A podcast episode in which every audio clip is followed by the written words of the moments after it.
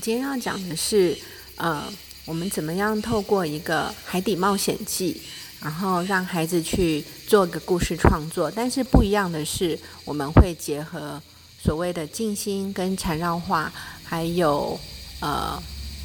心得哈，都结合在这样子的一个呃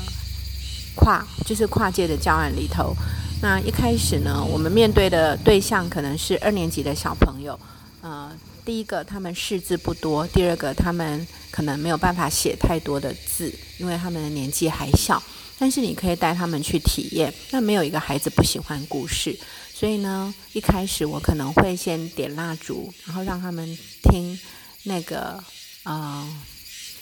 就是那个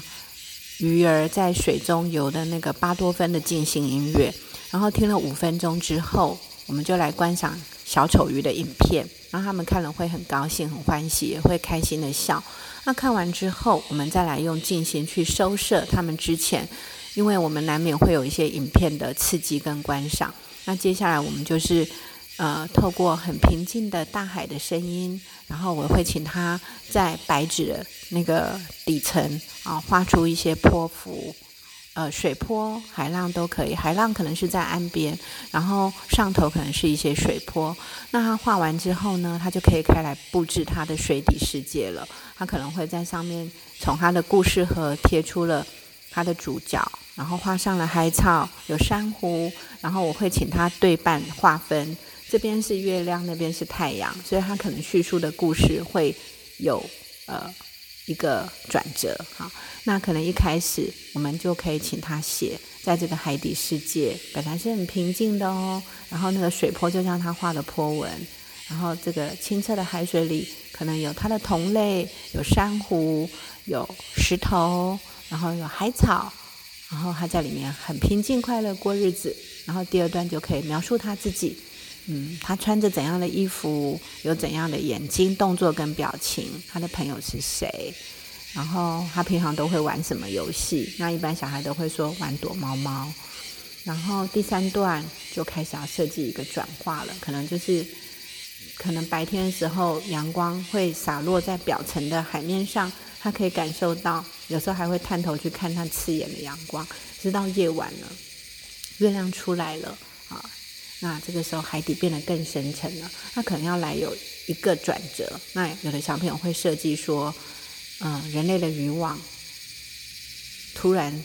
啊，他们闯入了人类的渔网，然后大家惊慌失措的尖叫，然后这个时候他觉得看不到任何的希望。可是呢，这时候他看到原来网网洞有一个破洞，他从里头钻了出来，好险他逃了出来，然后也带着他朋友一起逃出。然后当他回到家里的时候，他发现了，呃，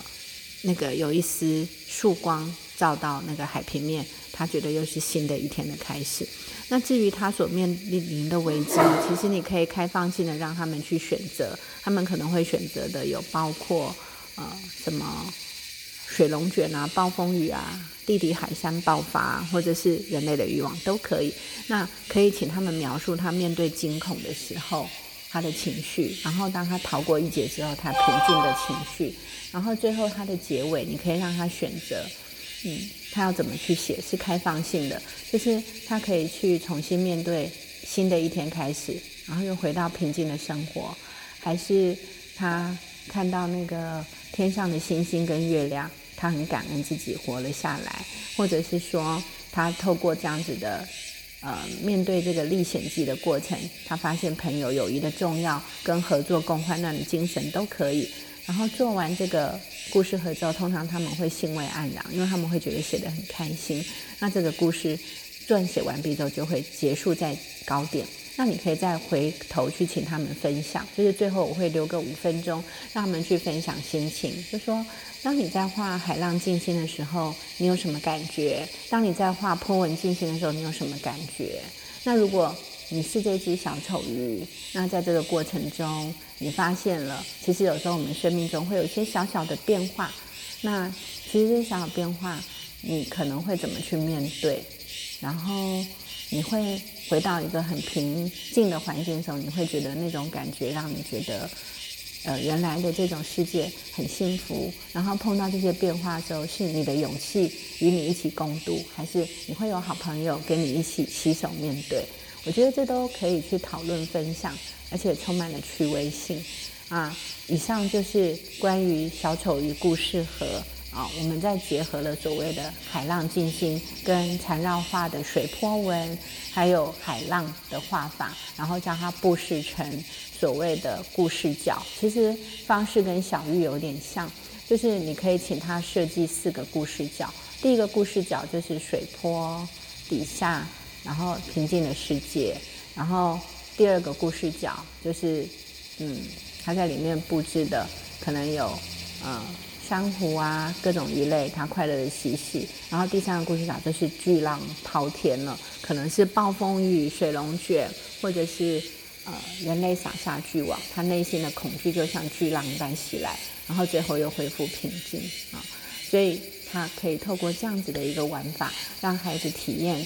静心啊，还有动态的创意，然后再来故事盒的有趣，然后你可以在过程中教他如何叙述景色，如何描述自己的模样，如何去表达自己心情的转折，甚至你也可以做出一个对比，比如说。原来平静的日子变得波涛汹涌，原来幸福的日子变得充满了恐惧啊！那他们会发现这种对比的张力啊！我相信开放性的结尾会让他们充满了惊奇，因为他可以选择选择他要怎么结束这个故事，或是他选择待续也可以。然后他们就会觉得说：哇，原来写故事好好玩哦！可以玩游戏，可以静心，可以体验。然后最后我还可以当导演，我决定这个影片要怎么做结局，就充满了一个成就感。那以上就是故事和小丑鱼与海浪波纹进行的教案，谢谢。